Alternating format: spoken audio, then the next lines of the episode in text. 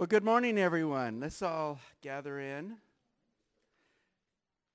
I see we're tending towards the aisles in the back, so just in case you don't like it, you can run out. Screaming. Wouldn't be the first time.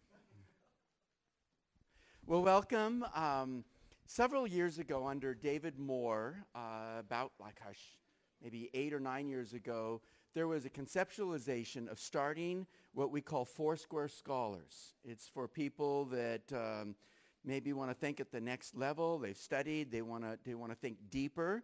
And so we established this um, and formed what we call an executive committee. We're also actually a group that you can join uh, called Foursquare Scholars Fellowship. And so, but we also have a session every year at, uh, at convention slash conve- uh, connection where we, if you will, talk and think in a little bit deeper level of, of trying to ask questions or depending on what the subject matter is. And, and that's what we're doing today. So you don't have to be a member to be a part, but we'd like to encourage you to be a member. So we put at every chair, there's a, a flyer that explains who we are. And if we could get someone to just distribute this around the room, uh, if you could do that for us. I've got a sign-in sheet. If you could just sign in so we know that you were here. And um, that way we can put you on our newsletter for anything that we're doing. And so that's kind of just a quick introduction. If you want to know more about us, um, you can go to foursquarescholars.org. Foursquarescholars.org. And uh, we have a membership page there where you can sign up. The membership's $40 a year. To be a member, you have to have an advanced uh, degree, so a master's degree or above to be a full member. You can be an associate member with something less. So, or, or you can be a student. We also have student memberships for, uh, for our group. And the reason for that is that a lot of schools offer tenure to teachers if they're a part of scholarly organizations. So we have to have standards that meet those criteria for professional educators in different colleges and universities. Um, the second thing that we do is we're publishing a journal. And so we've now had two editions out, and we're working on our third. And I believe I have a copy here. If anyone wants to join today, I have a free copy I brought uh, with me. It's called Quadrum, which is uh, Latin for four square. So how cool is that? So that's why we call it Quadrum. And our first edition was on women in ministry leadership. And now this is being promoted as uh, part of the Foursquare packet relating to uh, women in ministry leadership. And so if any of you have, have known environments where there are people who fight against women in, in ministry leadership for biblical reasons, we've created scholarly, solid biblical answers that contend that actually women in ministry is contended for in the scriptures. And we've tackled some of those hard passages that seem to exclude women why they're there. And, and so some ammunition. Here's where you can go. You can get the journal online by going to foursquarescholars.org, and it's one of the tabs, Quadrum, and all our journals are published there. So those are available. We're also working towards having every edition also published uh, in a hard copy. Uh, before we move on, is there any questions you might have relating to the scholars?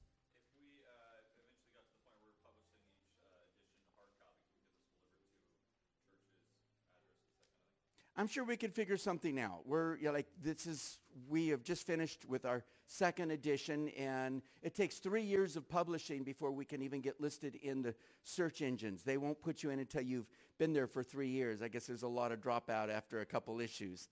And so we're working towards that. We've actually, I believe it's on our sheet here, we've got uh, all the journal editions. We, we, what we really need is submissions. So if you're scholarly and you write and think on a deeper level, please submit to us. Now, our journal is double-blind review, which means we send it out to two separate scholars that are in the field that you're writing in and ask them to review it. And if they, uh, they have to have two positives. We have one positive, and one negative. Then, the, then our editor and our committee makes the final decision on that but it has to pass a blind review to be able to be received scholarly. Now, Jeremy is our editor of our journal. Before we move on, is anything you want to share relating to our journal? Submit to it. That sounds great to me. No, we, we know that God has gifted and anointed scholars in our family, and we need our scholars to produce work and to send it our way so that we can um, not only walk in our calling, but build up our family and do it to the glory of God. So uh, I just encourage you if you're, you know, you're a pastor and yet scholarly minded, or you're just, you know that you love uh, scholarship, we want to encourage you. We're not just looking for academicians. We're looking for practitioners and those that have uh, dedicated their their mind and their heart to the service of God. So please submit. Yeah. Um, we have themes that each uh, volume issue focuses on, but we're looking for scholarship outside of the, the particular themes that we emphasize. So it is completely wide open. Whatever your area of specialty is, um, we want to, see pieces submitted in that field. Okay, so we're not just looking for Old Testament, New Testament missions, you know, the traditional. We're looking for interdisciplinary submissions, so leadership studies, and I'd love to see, you know, what it means to be a spirit-filled chemist, you know, or something like that, or, or uh, looking at uh, social work from a Foursquare perspective, you know, whatever it would be uh, in, in any discipline, we'd love to see that because we know that Foursquare has a unique place in the body of Christ and our approach to, to life and ministry is unique. And we want to highlight that in, uh, in many ways, but especially within Quadrum. So yeah, just produce work and consider Quadrum and send articles our way. We want to we want to see your work and showcase it. So thank you. The last thing I would add to that is that we are looking for international submissions. So any from our international community, you're invited to be a part, as well as, um, uh, as he said, across the board. And while we have on our editions what each journal our, our topic is on. We'll take submissions beyond our topic. Topic the on-topic submissions take priority. So with that, I'm going to turn it over to Doug, who's going to moderate the rest of our time. Hi, uh, I'm uh, the moderator. If you don't know where you are right now, you are in the middle of some sort of biosphere with a bunch of plants around, and you've been spending a week in this whole biosphere, and you, it's kind of an odd place. You're also in Nashville and you're in a convention center. But even more importantly, right now, you're here at the scholarly reflections on Jesus the healer. And I have, you have to pray for me because the miracle that I have to do is we have four presenters here, uh, scholars presenting, and I have to keep them on time. And that's a, four, and with questions as well. And, but we, if you notice, we have some music in the other room because healings don't take place unless there's music. So music is going on as well so we'll we'll learn about these things as well. But first, I want to uh, just quickly, quickly. Oh yeah, we'll also have cards if you have questions that you want to do, and we'll pass those out as well. They're on all chairs, so you can uh, do those after the presentations.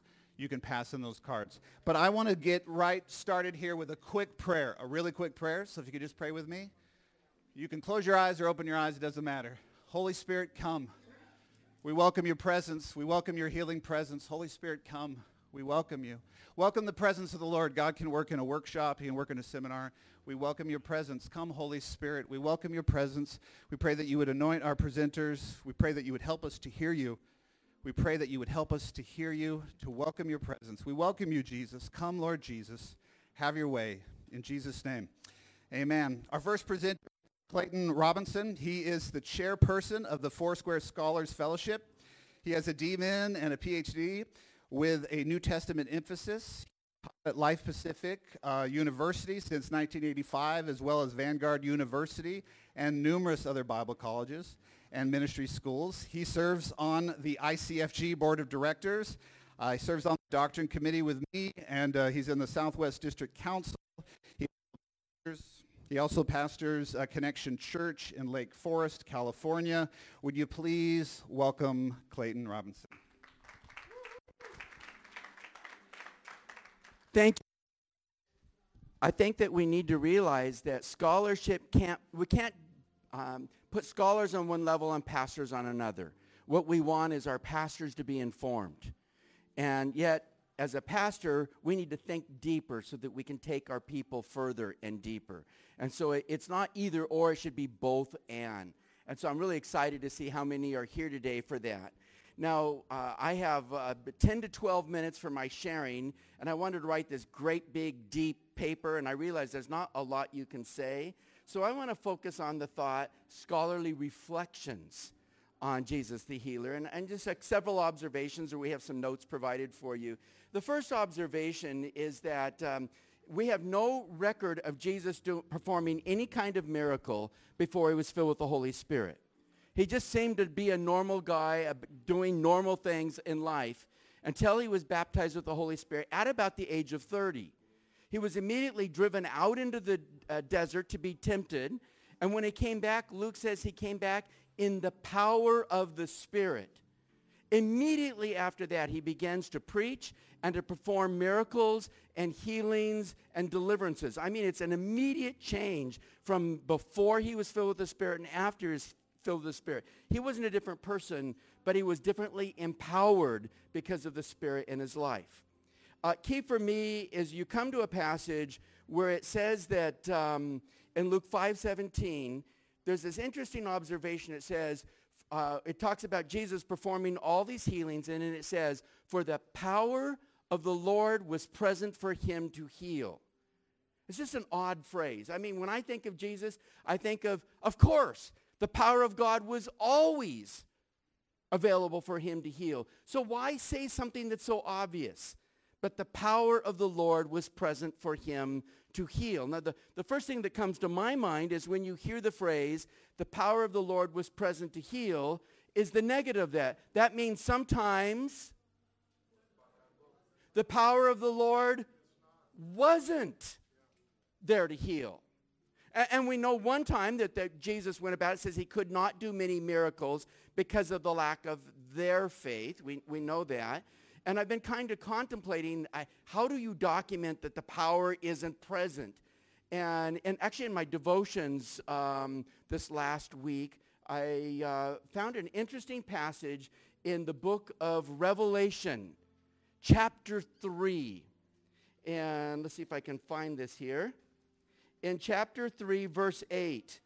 Um, and Jesus is talking to his churches, and he says, uh, Behold, I know that you have only a little bit of power, but you keep to my word. That's an interesting phrase. Jesus is commending a church, and he, he commends them because even though they only have a little bit of power, dunamis, they still hold to their faith. Well, here you have Jesus now with the present of God's power, his dunamis. It was present to heal. And then he commends a church that they hold on even when there's just a little bit of power.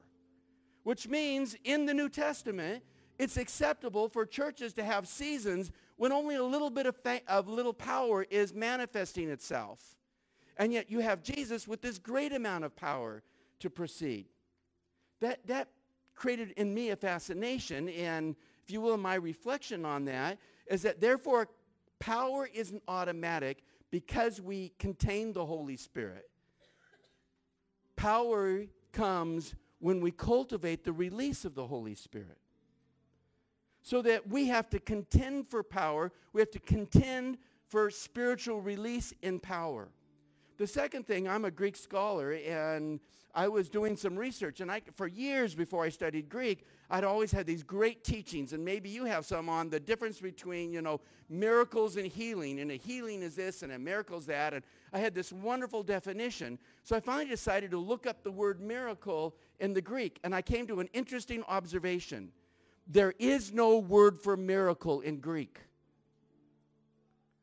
The only word that is in Greek is the word dunamis, power.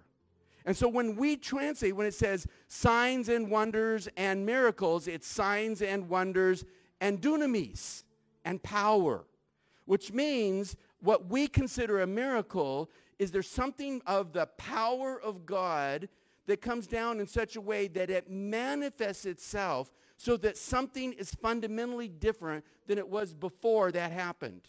And that manifestation of power that changes something we have to put a term on it, and we have a word in English. We put the term on it, miracle. But lose your English understanding of whatever you thought a miracle is. And a miracle is simply the power of God that has manifested itself in a way that has, has touched and changed something. So if the power of God has stopped the storm, that's a miracle. If the power of God has healed the lame, that's a miracle and in that definition, every time if, if we're counseling with someone and we rebuke a spirit of darkness that, that goes from them, or we just counsel them and we see the Holy Spirit come upon their lives and deliver them from some from fear or brokenness in their lives, that's a miracle. You can't define what a miracle is other than it's the power of God that has manifested and left itself in something that's changed. And so we, if, if we want to see a something deeper in God's presence, something deeper in healing. It's probably not about teaching more principles of the right ways or the wrong ways to do healing. It's probably something more like cultivating the presence of the Lord in such a power in our lives that through that presence and that power, something is left changed, is left different, that we can put our, our, our finger on and say, that is a miracle.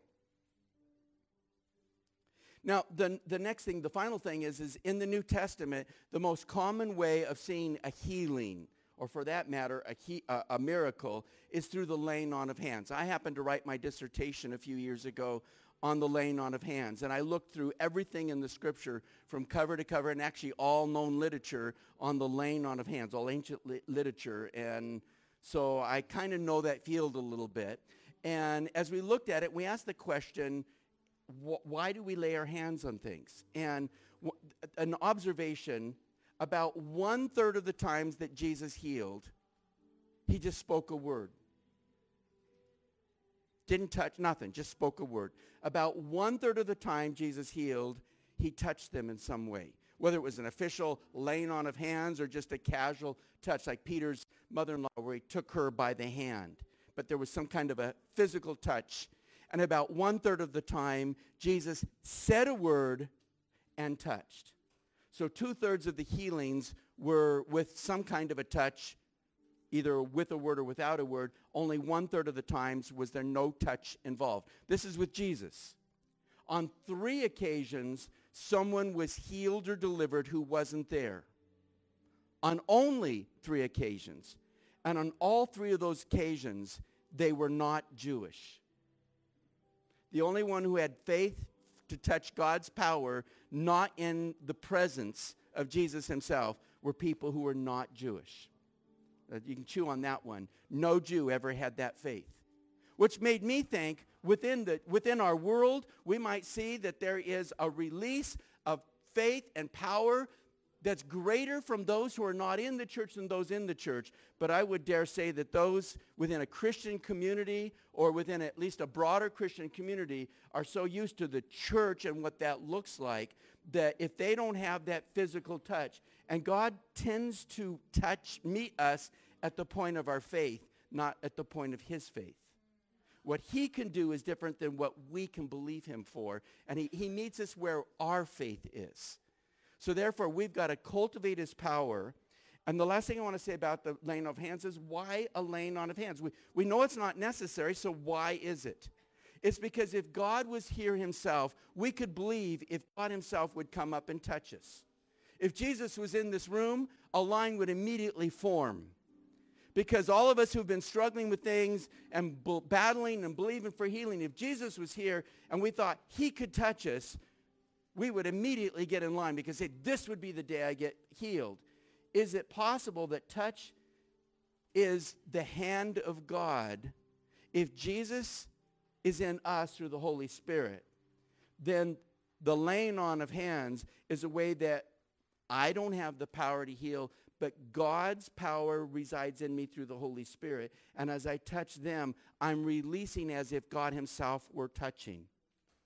And the, the final observation of that comes in Acts. On the second filling, where they were refilled, if you will, and they filled the house, they prayed this prayer. They said, Lord, would you come down And would you lay your hands and would you heal this community? And it says after that, then great power and miracles came out as the Lord did these miracles. It's as if they said, God, would you bring your hand and do that? But he sent them out so that their hands became his hands. And with that, I'll turn it over. Thank you, Clayton. You can clap. That's a miracle. You were under time. I've been on commi- anybody's been on co- committee meetings with Clayton. That's a miracle. Praise God. That's awesome. Thank you. Okay, hey, we're going to move right on. Um, we have Theo. Could you come up and I'll introduce you? Um, Theo Nyogam is the national leader for the Foursquare Churches of New Zealand. Um, he is about to complete his uh, Masters of Arts in uh, Strategic Leadership at Life Pacific University. Uh, part of his testimony is he left Sri Lanka for New Zealand in 2001 with his wife and three kids based on a prophetic leading. Uh, he started a home group and eventually founded the first Foursquare Church in New Zealand. He is the senior pastor of All Nations City Church. Would you please welcome Theo Nyagam?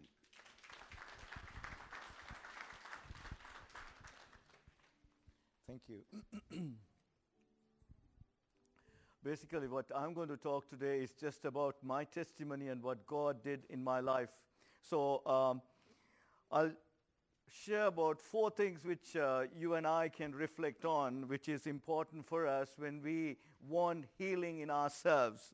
And, and the first thing that we need to uh, really have in our lives is, is faith that we talked about. So faith has to be the foundation. And then second is confession. We need to always confess about what is going to happen, need to thank the Lord for what's going to happen. And the third is proclamation. Fourth is that we need to truly hear God. And that is very vital for our healing. And number five is when we hear his call, we need to be obedient to that call. These are so important in our healing process. now, uh, the Bible verse that we need to reflect on is this. Uh, each of us have healings for different purposes. And I'm going to talk about one purpose which is there in the Bible and which comes from John chapter 9 verses 1 to 3, which goes like this. Now as Jesus passed by, he saw a man who was blind from birth.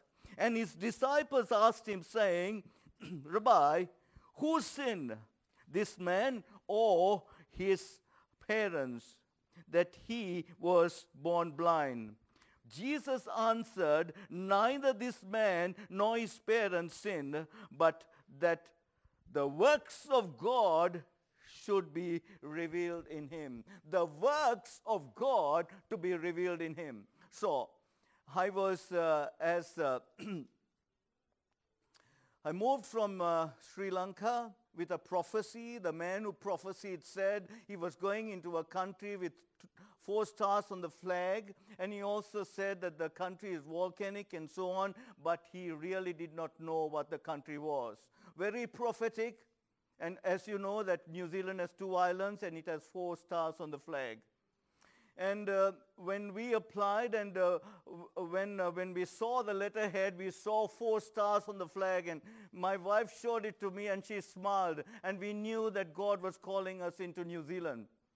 But little that I realized that no sooner that was uh, made known to us, my wife started praying for my asthma because I was a born asthmatic. I had been to many meetings. My parents should, would take me for meetings and I would put my hand up and they would lay, my, lay their hands on me and they would pray for me, but I was never healed. And uh, we moved to uh, New Zealand now and we have uh, moved into this new home and uh, I had asthma. And I had to uh, be uh, taken to hospital and I was treated and they, were, they gave me an inhaler which I used to carry.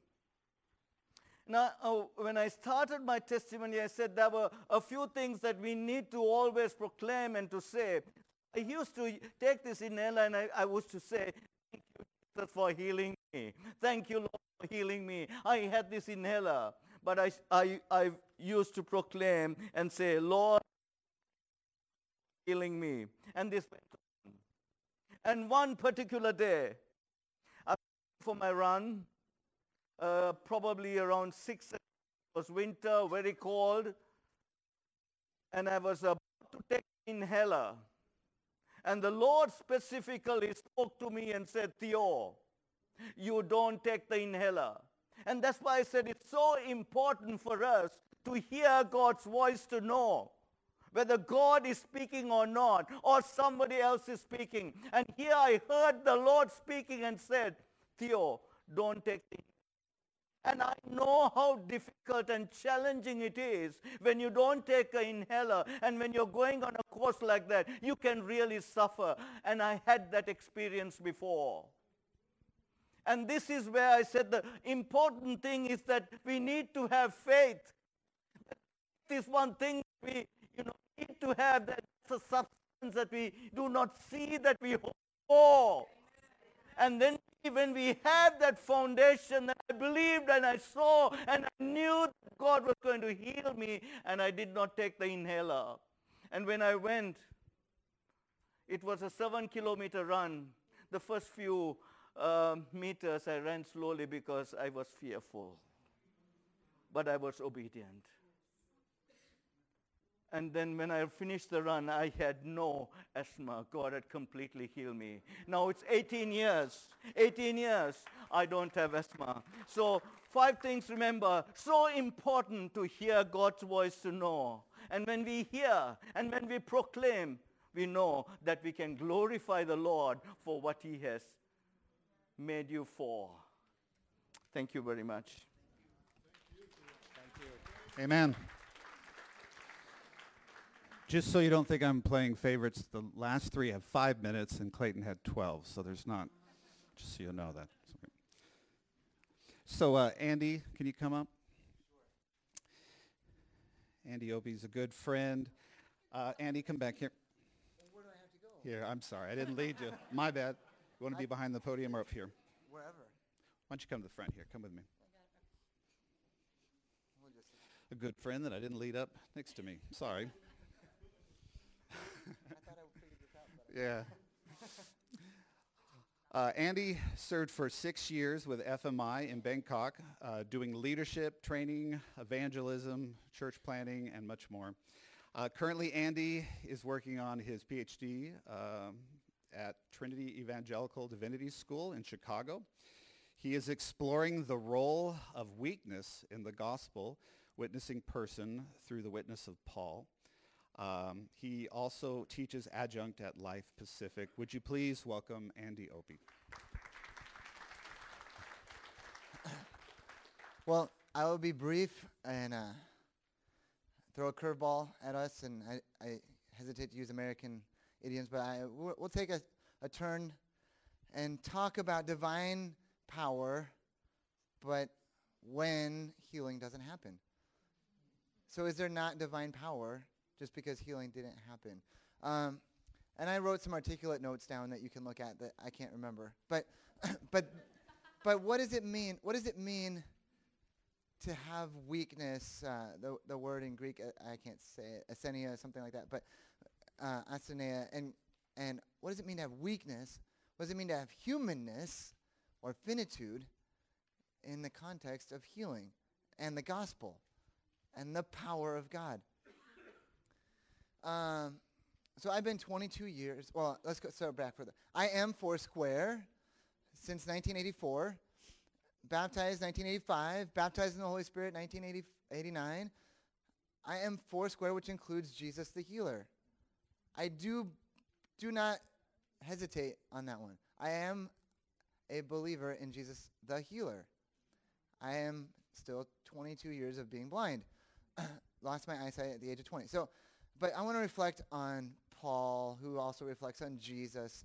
Um, so we don't move away from Jesus. Paul and Jesus are connected through the gospel. But Paul in 2 Corinthians 4, verse 7, has this powerful metaphor about jars of clay, or I like the other way of saying it, er, cracked earthen vessels. Th- that were this picture from Qumran, that as many places, but Qumran, they were cracked earthen vessels that held the Dead Sea Scrolls.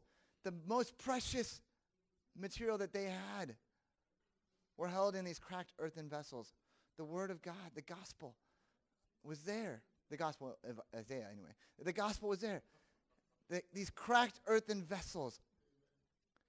And he says in 2 Corinthians 4 7, we have this treasure in cracked earthen vessels for the purpose, or that, the, I like NRSV, the extraordinary, I don't know what kind of power that is, but it's extraordinary power would be seen. The power of God would be seen. Not just power, but the power of God. I don't know what that treasure is. I don't know if he's talking about the inspired word of God. I don't know if he's talking about the Holy Spirit. I don't know if he's talking about the gospel. But he's talking about something. And he carries it on throughout the whole letter. But 2 Corinthians 12, he really articulates it.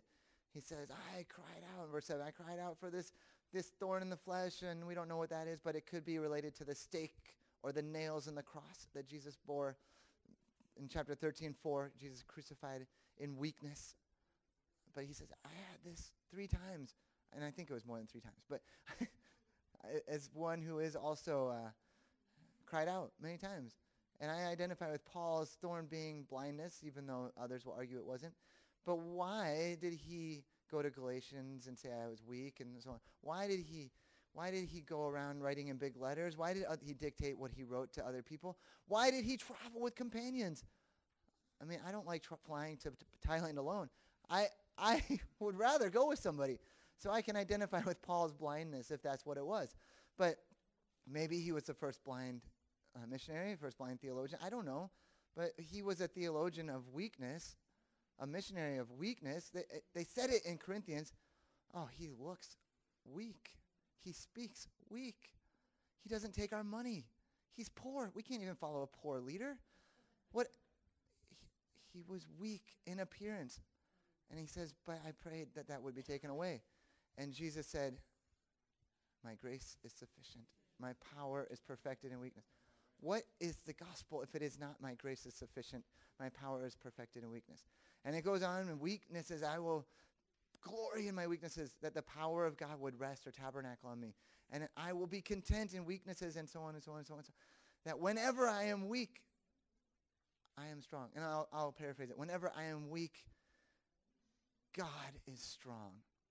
Whenever I am weak, the gospel is strong. So I have other questions. What does it mean to be healed? What does it mean to have a perfected body? I don't even know what that means. What does it mean that Jesus was raised from the dead and has scars in his hands? And there's some footnotes. Frances Young from Birmingham, emeritus, professor emeritus, brokenness and blessing, and it's an apophatic theology discussion on humanness. Because before mod- modernity, we didn't have all this struggle with weakness and creatureliness and limitations. But now we do. And, and then Amos Yong, Bible, Disability in the Church, and the BBC, not a Christian article, but came out a couple weeks ago, titled Stop Trying to Heal Me. What does that mean? So there's stuff for us to chew on. You can take it home and read it later.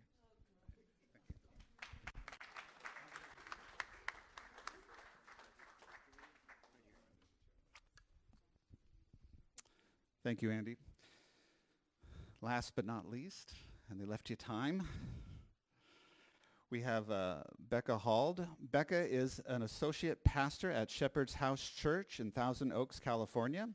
She received her MDiv from the King's University in 2015.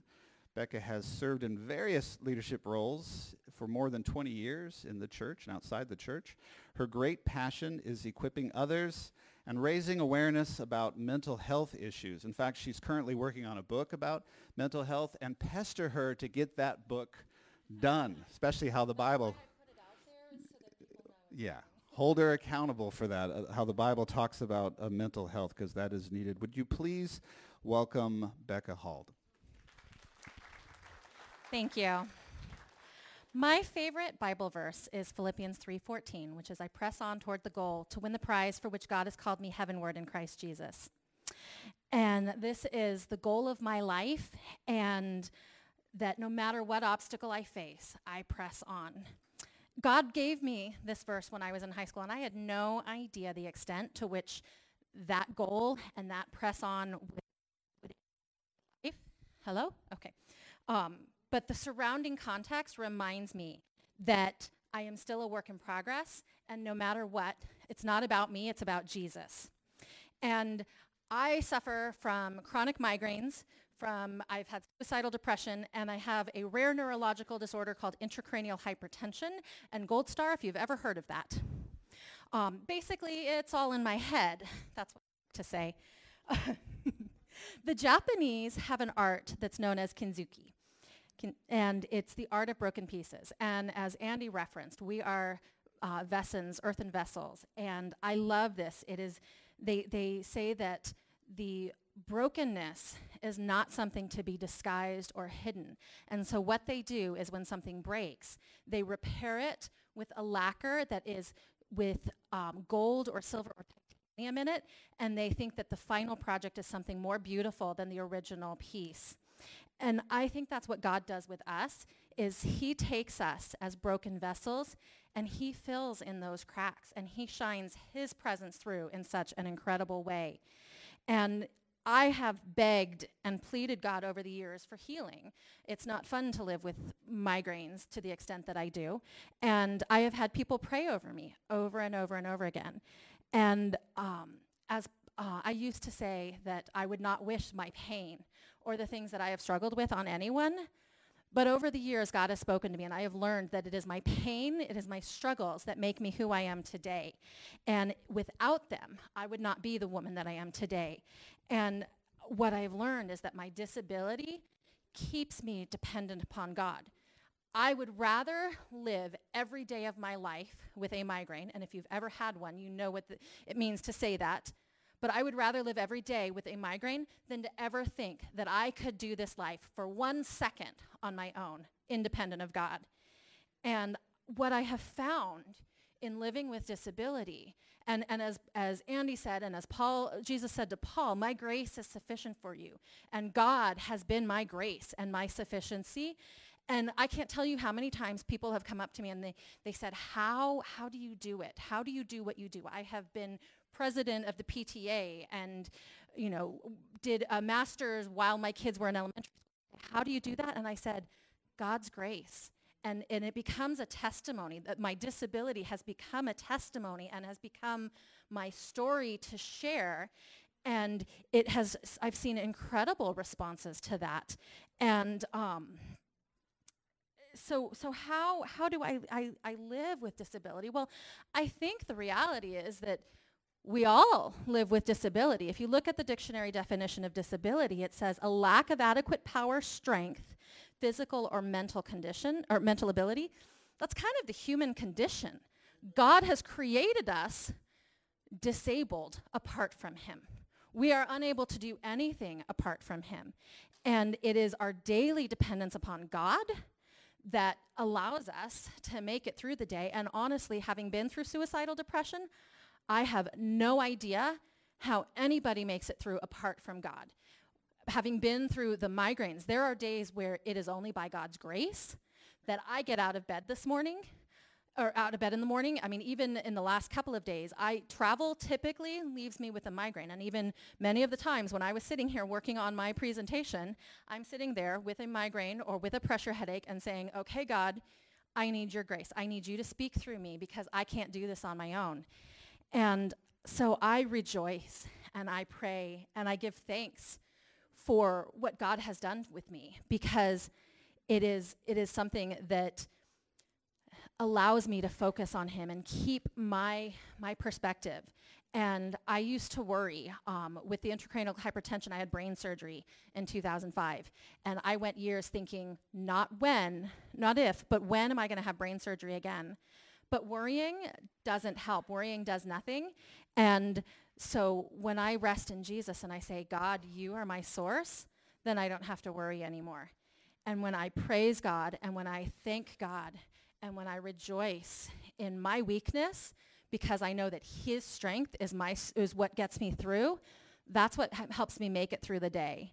And then finally, I just want to say that I rely on support and encouragement from my family and friends. Paul tells us to bear one another's burdens, and that's what my friends do for me and my family does for me.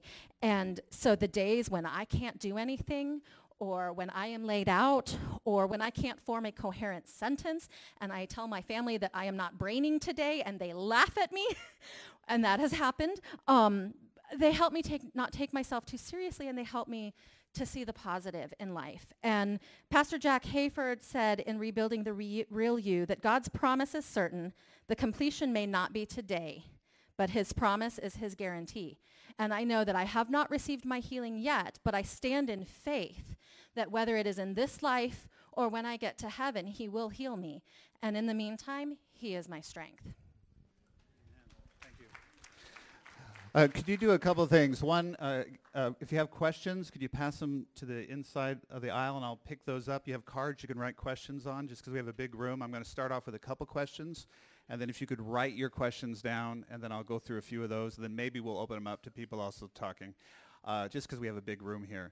Uh, but first, I'll start off with a question for you. Theo, can you please come up? I didn't give you a chair. Um, so a first question here is, and by the way, thanks for sharing. You know, when we talk about healing and a theology of healing, and then we also talk about experience, this is where experience and theology come right together, and it's also where people can be profoundly hurt by the church, right?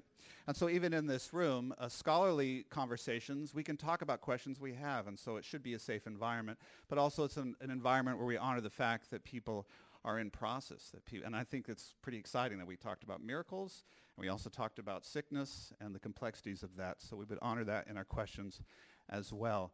Uh, but with that, the first question I think would be this issue is there are there do seem to be principles, there's patterns, even as you t- looked at Clayton, of how healings occurred. How do we preach on or teach on healing, but not turn it into a formula?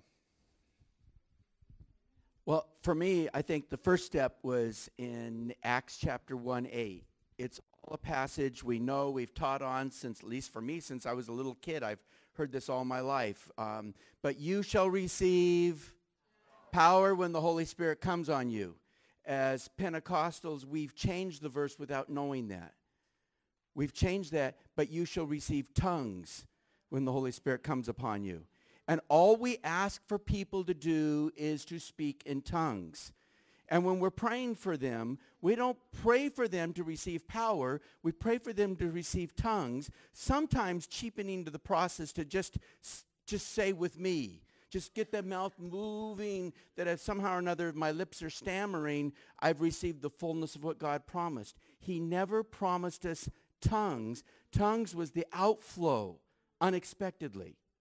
The promise was power. So if we, if we would instead encourage the power of God into our things, that's what Jesus did through prayer, contend for the power of God so that we're not focusing on the healing, but on the power of God and wait to see what the power of God will do. When it comes, it often does unexpected things, and the byproduct that is all kinds of healings you weren't even praying for or expecting.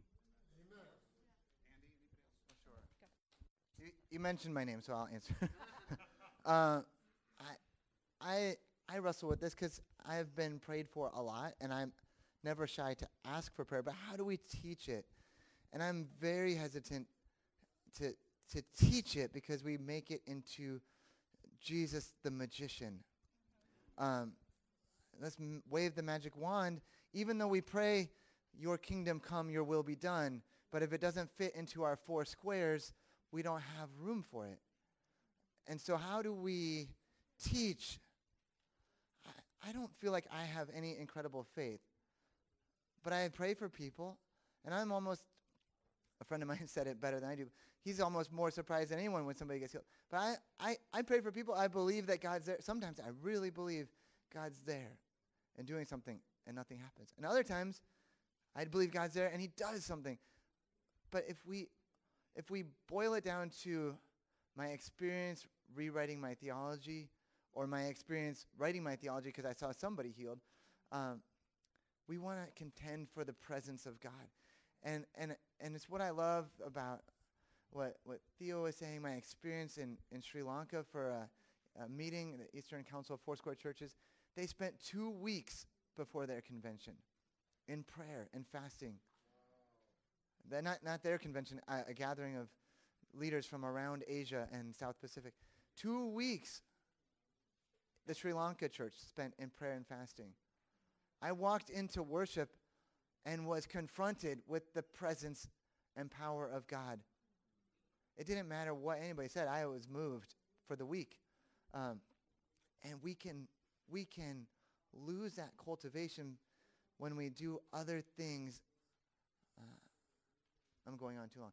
If we create excellence as an idol, we no longer contend for the power and presence of God.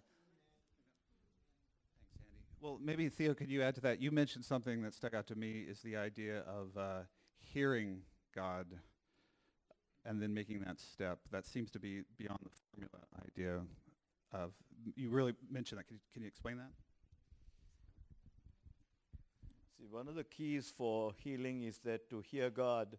And uh, most oftentimes, uh, uh, see, if you take for uh, instance for prophecy and all kinds of things, all are involved with hearing God. So the most important thing is your connection to God and you're spending time with the Lord, early hours of the morning, start with five minutes, go on to half an hour, one hour, two hours, three hours. And that's the time you can really hear God. If you truly hear God, you will know God speaking to you at times to do this and do that. So that, that is the key. So for me, how I have uh, learned to hear God, my experience is spending time on my knees. So if you the issue of uh, healing as power, then when you're filling out those forms for the denomination, you can put more things in for healings in your church. You can just say, well, power went out. I don't, I don't know. Did healings happen? Well, I felt power. Well, we can check something off there. So there we go. Um, another question on this. How do you make uh, churches or any environment safe for sick people? Uh, in that sense, and I was even thinking, Andy, in this one, where, you know, they don't want to come back because people keep praying for them to be healed. And seriously, in that sense, because you want to have an environment of healing, environment of people being prayed for, but not an environment where they're afraid to come back because people keep praying for them. So maybe Andy, you could start us off on that. How can environment be safe? Thank you, thank you, Doug. I'm going to sit down for this one, um, for a minute. Um, I don't think we do a good job of making our environment safe for how do I say? Uh, we, I, lo- I lo- love Donald McGavran and, and Peter Wagner for what they did and what they meant by church growth and discipleship. But we twisted it into how can we grow our f- church fast? And we have a Saddleback Sam or a whatever, whatever in your town. And it's the perfect person to come to your church and give and support and serve. Where is the space for somebody with autism or somebody with a, a cognitive disability where they're in the chair grunting because the sermon uh, stirred something in their heart. Where is the space for the homeless? Where is the space for the broken? The so I, I will go way back before I get to the safe for the sick. But I, I'll reference the article I mentioned. Stop trying to heal me. I'm not, I'm not saying that personally. You can keep trying to heal me. But, but I believe... I believe in Jesus the healer. But this, this journalist was not a Christian. And he's wandering around London, not wandering, but going around London on the underground, a blind journalist. And people come up to him. And I relate it. I'm reading, I'm relating this. I'm in the downtown Chicago or in Pasadena. All over the place, people will randomly come up and say, can I pray for you to be healed? And as a Christian who believes in healing, sure.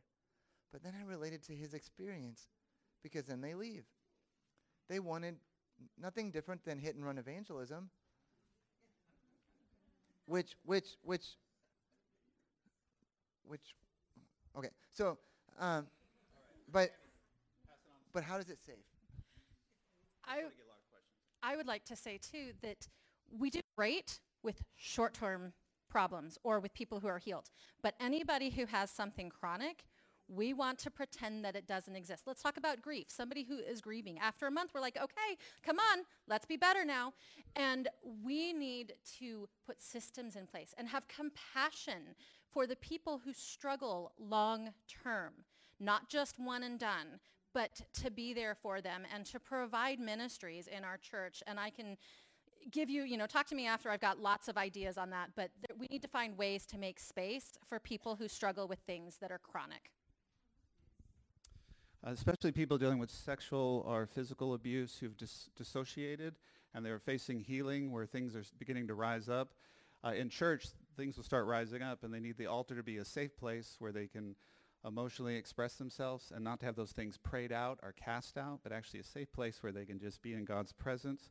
And some churches try to pray that out and cast it out when they need to have season after season after season where they can be safe in the presence of God for God just to minister to them instead of feel like they're being attacked by Satan and casting it out. And then a safe place should be a place where healing and integration can occur when someone is dissociated. So anyway, uh, let's do this. Here's a good scholarly question. Uh, is weakness present in the eschaton and within the resurrected body? So, who wants to? Now you all looked. Look at that. There we go. Andy said something that I guess I've wrestled with a little bit, but kind of dismissed quickly. He said, how could the resurrected Jesus still have scars? And, and more than just scars, he said, put your hand in holes. So there's something of perfection that also carries with it the imperfections or the violations of this life. And yet the perfect Christ shows the scars of his death and resurrection. So I don't think that means you're going to be blind in heaven, Andy. But I, I think there's something of, of that that I don't know that we have the answer, but at the very least we should all go, hmm, and let it digest deeply into our souls that our understanding of perfection may not be the same as God's understanding of perfection. Uh, in response to the, the previous question, I did want to say this. How do we give a safe place? And that is, it's my understanding of Jesus that on only a few occasions did he go up to someone unsolicited. Almost in all the occasions, like 95% or more of the occasions, they came to him. And maybe when we try to force healing on pe- people, it becomes unsafe. As opposed to saying we believe in healing and allowing people by their own faith to come to us, where we stand with them as brothers and sisters and realize that I don't have the power, he has the power. And if they failed to heal, it didn't, Jesus didn't fail to heal. So maybe instead of casting on them what's wrong with your faith, I need to be, ca- I need to be casting on myself what's wrong with mine own empowerment. Maybe I should be apologizing to them to say, pray with me that I can press into the Lord greater to have the power necessary to reach out and to release his healing to you. It might change the conversation and make it more safe.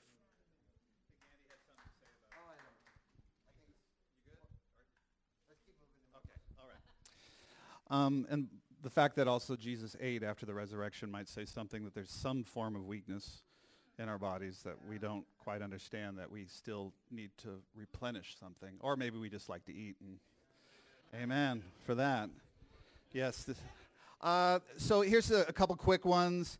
Andy, they asked if your paper will be published, the stuff you're working on. Your yeah, his dissertation. So bug Andy on that. His dissertation will be. Um, where do you see the laying on of hands besides the Gospels and Acts? Somebody have that? The per- I do, and and uh, the laying on of hands is found throughout the entire Scripture. Um, it's it's in the Old Testament, not very often. The interesting thing is, is it it sings if you do a comprehensive study of touch for healing throughout all of recorded literature. It seems to have been something initiated by Jesus believe it or not. There's a couple occasions of, of healing. There was a different type of, of laying on of hands for commissioning, where the power was commissioned but not for healing. Then after Jesus, you see is in I'm fading in and out here. Um, it is in the in, in, the epistles, just not as much. Uh, but there are there are hints of it, and and the sense of God power and and praying is found. And off the top of my head, I'm not going to try to quote everything, but talk to me afterwards, and I can resource you uh, with my dissertation. Where I mean, it's comprehensive. We looked at everything. And the best I can understand the laying on of hands is it's an efficacious symbol. Fancy word for it's more than symbolic. It's something God works through symbolically that actually transmits his presence and his power that heals people. Um, how do we contend for the release of the Holy Spirit's power what does contending look like? I guess in that sense, the release of the healing power. How do we contend?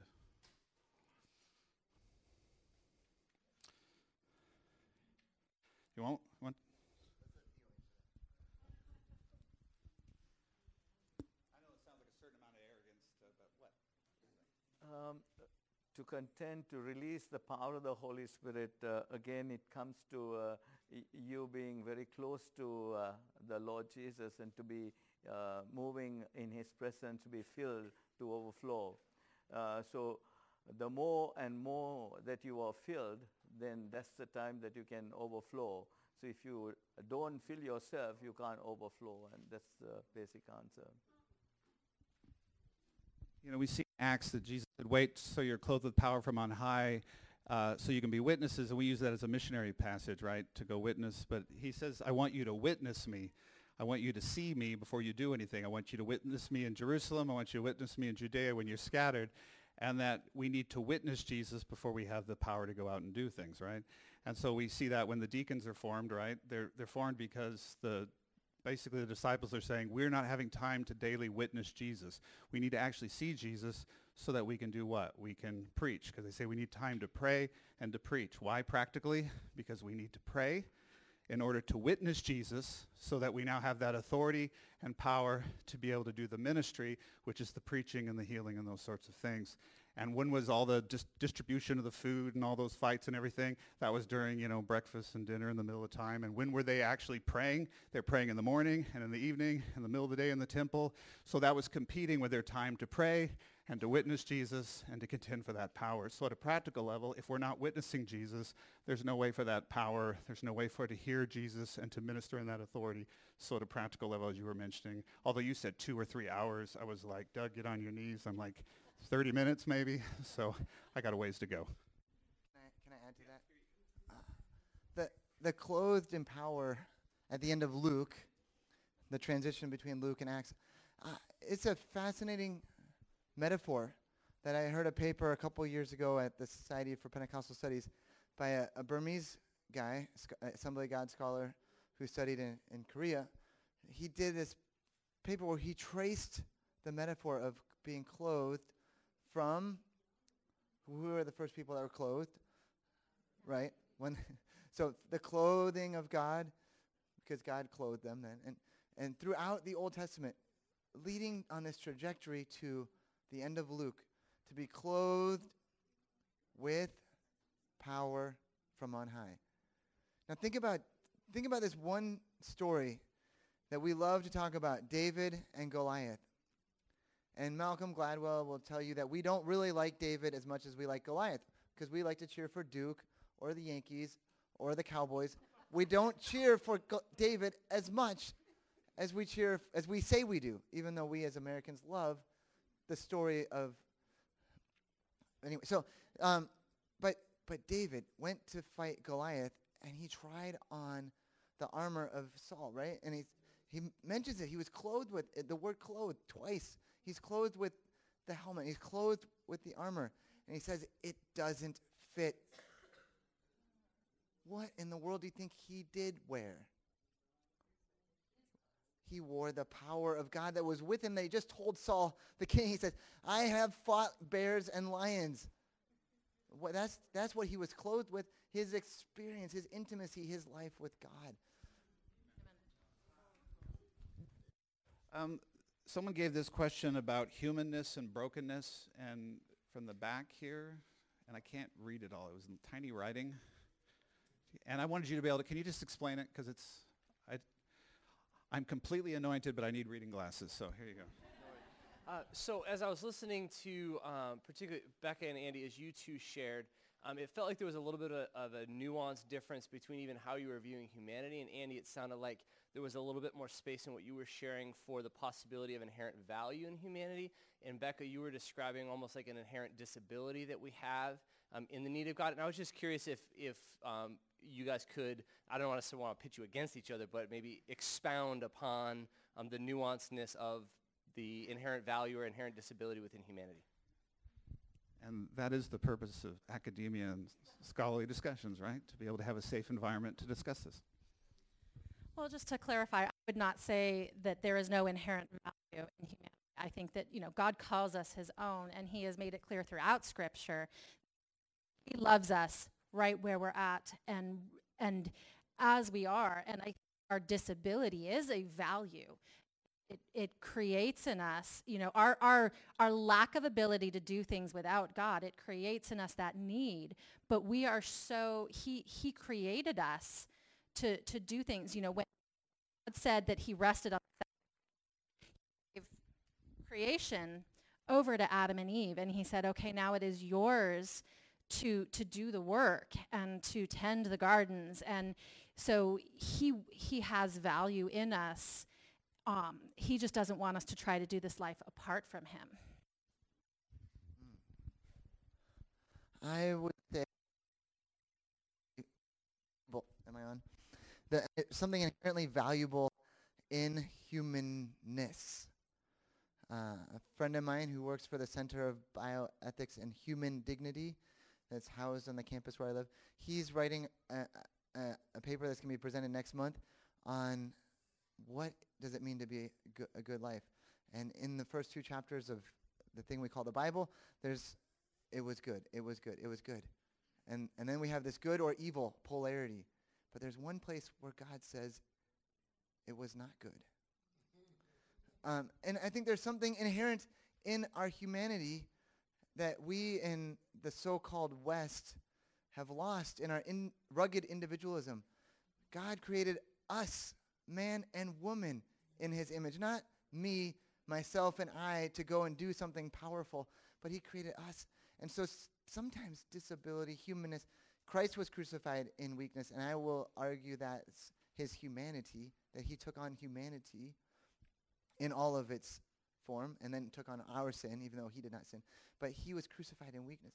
But but there is something that is, uh, I don't have a right word for it, but disability, if you want to use that word, or humanness, because I'm not as strong as the next person. There's something relative about humanity that we, no one is more able or less able than the next person because it's all relative. But we inherently need one another to fulfill the body. And Paul says in 1 Corinthians 12, the, the members who seem weaker, seem weaker to who? Seem weaker to who? I, will I'll jump into sociology, but Paul wasn't sociologist. But seem weaker to who? Well, somebody, probably to the church. And if we're going to be the whole church, taking the whole gospel to the whole world, we need the members who seem weaker to be, to actually be what Paul says, indispensable. So there is something inherently valuable that Paul br- brings out. I want to give opportunity. Just you want to just say your question? Was it yours?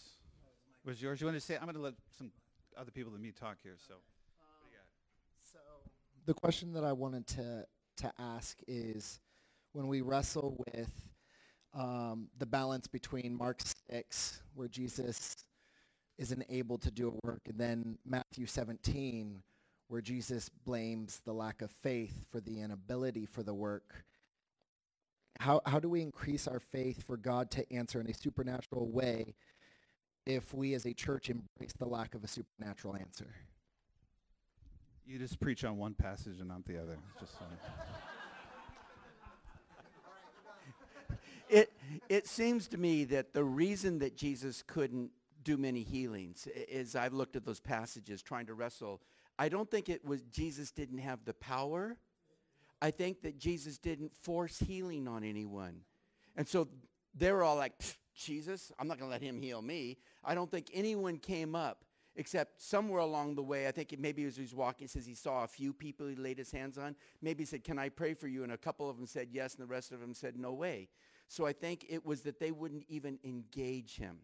And there are times that people don't ask. Uh, a few years ago, um, I was an interim pastor in a church, and a woman came up. We had a prayer line. A lot of people came up, and different people were praying. And I walked up to this one lady, and I said, "What can I pray for you for?"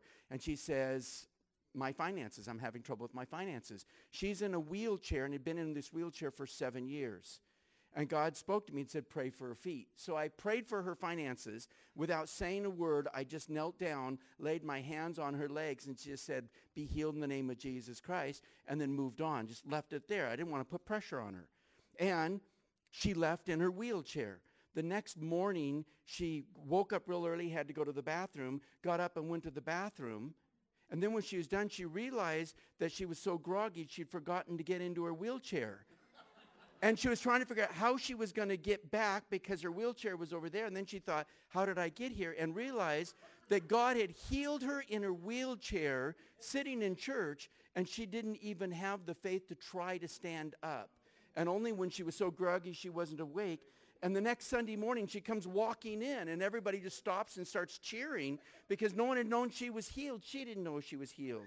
So where's this balance of safe? Where's this balance of of, of faith? Where's this balance where sometimes we don't even reach out when he wants to heal while other people are crying out desperately and God's like either saying not yet or I'm strong with who you are.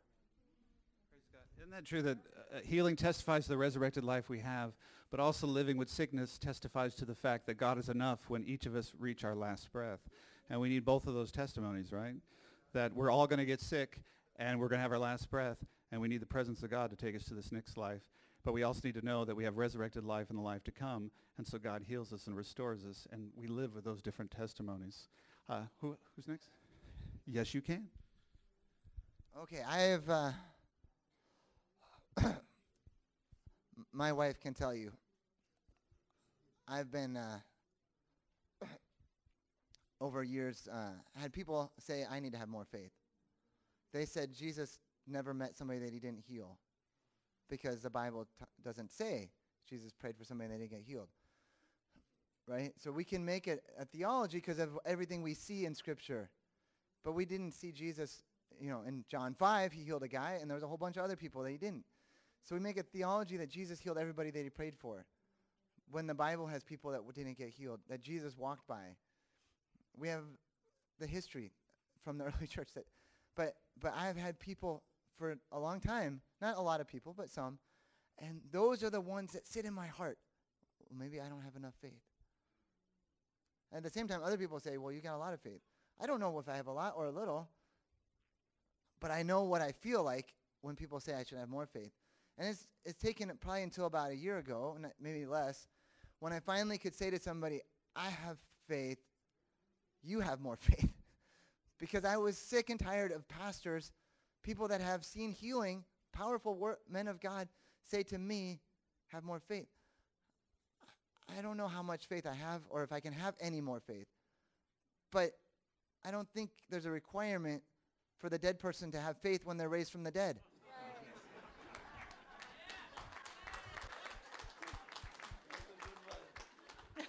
I like that.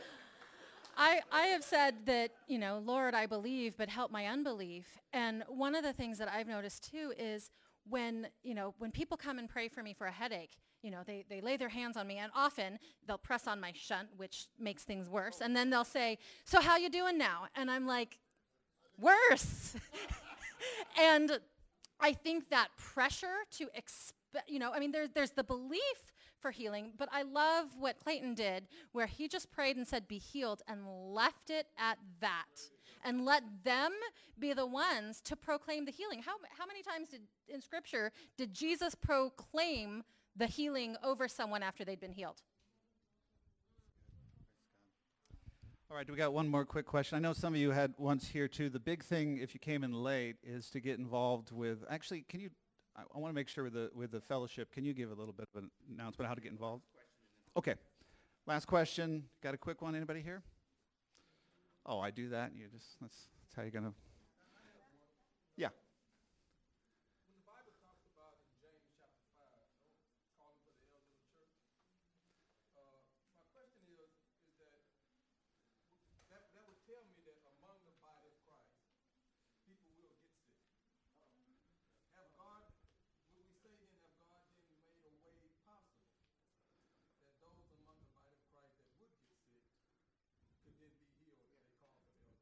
And let me just say it so it's on the mic that James 5 says that the possibility people will get sick in the body. If there's any sick among you, call the elders of the church. Well, why don't we just unpack James 5, what that issue? When I took my PhD, I had to become Greek, and that was the passage. My, my professor died of colon cancer like a couple weeks after my graduation. And that was the passage he had me translate for him in Greek. And I said, if someone is sick, and he said, I'm sorry, let's do that again. And I said, if someone is sick, he says, you're quoting scripture. He says, you need to be reading Greek. And the Greek says, when someone is sick. And, and we, we, we translate that a little bit differently, that sickness is a part of the human condition. The, the other thing is that sometimes we take scripture and, and this is what all of us, hopefully in our growing scholarship, we need to, to, to use scripture carefully. We need to ask the question, what is the difference? Why is sometimes laying on hands? Here it's called for the elders and oil. We pull them all up equally and we don't ask for context. I would argue that James, when he was writing, he was writing to uh, the, the churches that were scattered in dispersion. He's probably writing not to the mega churches with all the apostles and the great healers. He's writing to small community house churches, maybe a dozen people, and they're trying to survive. And they don't have even what would rise to what we would call a pastor. They just have the, the elders, the, the more mature people have been anointed in their congregation. And so in an environment where it would seem we don't have what's necessary, we don't have the, the people with the gifts of healing, we don't have the apostles, we don't have all the things that would, would make this a healing ministry, and someone's sick, do we say, I'm sorry, you have to go find a great healer? Says in that environment, when even the pieces aren't there, call the elders of the church, anoint with oil, which is representative of the Holy Spirit, and the prayer of faith will raise them up. So no matter what the Christian community is, if they have the Holy Spirit, with the Holy Spirit you shall receive power. And so no matter if we stop looking to celebrities and realize whatever power that we need has already been inherently given to us in the Holy Spirit and in a community of faith that's filled with the Holy Spirit is all that's necessary to heal regardless of what the, the situation is. The power of God is present to do that. Now what we need to do is cultivate that power by seeking the Holy Spirit. The only thing that we can really do to make something more is to seek the Holy Spirit more, to seek more for his empowerment. The, the balance of this, what Jesus says, the re, uh, and, and maybe to what Andy said, eh, someone said, no one, Jesus never failed. Jesus also said, I only do what I see the Father doing. And I only speak what I hear the Father saying. Maybe Jesus knew who to pray for and who not to pray for because he had cultivated the time in prayer. And so he could look at people and say, I see God healing this person, healed that person and walked on and not have an expectation he was going to heal everybody else in that environment because he knew exactly what God was doing and did it. And if we could cultivate that presence of God in us so we were more aware of what God was doing, we would be more effective.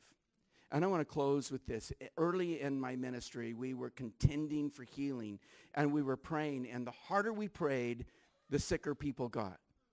So we prayed even harder. And the harder we prayed, the people who were on the prayer team were getting sick.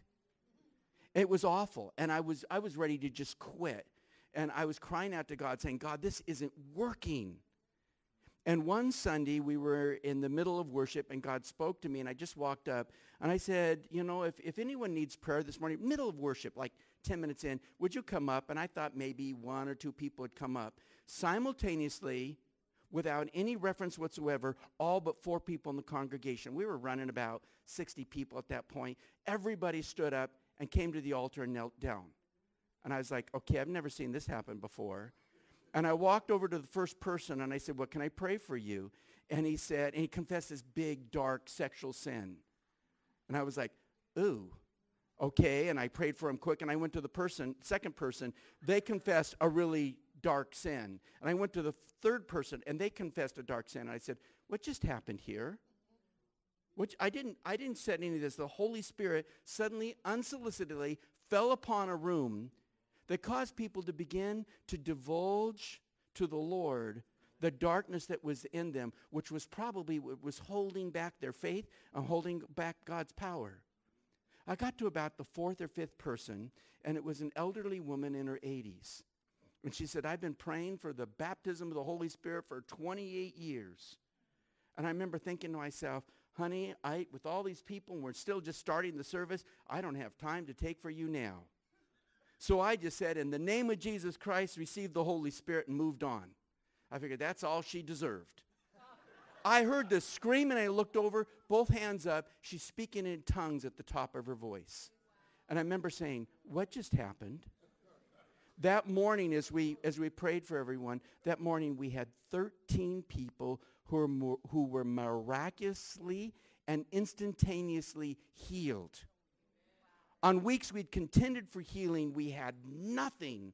On a week we were doing nothing, and I can't even say I prayed up really good that week. On the week we had, had, had contended nothing, the week that God showed up, something changed. My, my mom was saved in Angelus temple with, with my grandmother under Aimee Semple McPherson. And I asked my mom just before she died, what was it like to sit under Aimee? And I, I've never forgotten her answer. She said we'd be in the church service, and it'd be a great church service like any other church service. And, and, and the church was running 13 services. Angelus Temple packed, 13 services. It was just ridiculous, seven on one day. So many, I mean, and so between services, she would lay down and rest to just have the energy. And about halfway through worship, she would come in. And she said it would be in the middle of worship and everything, just a great church service. And all of a sudden, you'd feel the power of God come into the room. Just like, like whoosh, the, the power of God would come into the room. And instantaneously, you'd watch every eye in the room look up, and Aimee had just walked in the door.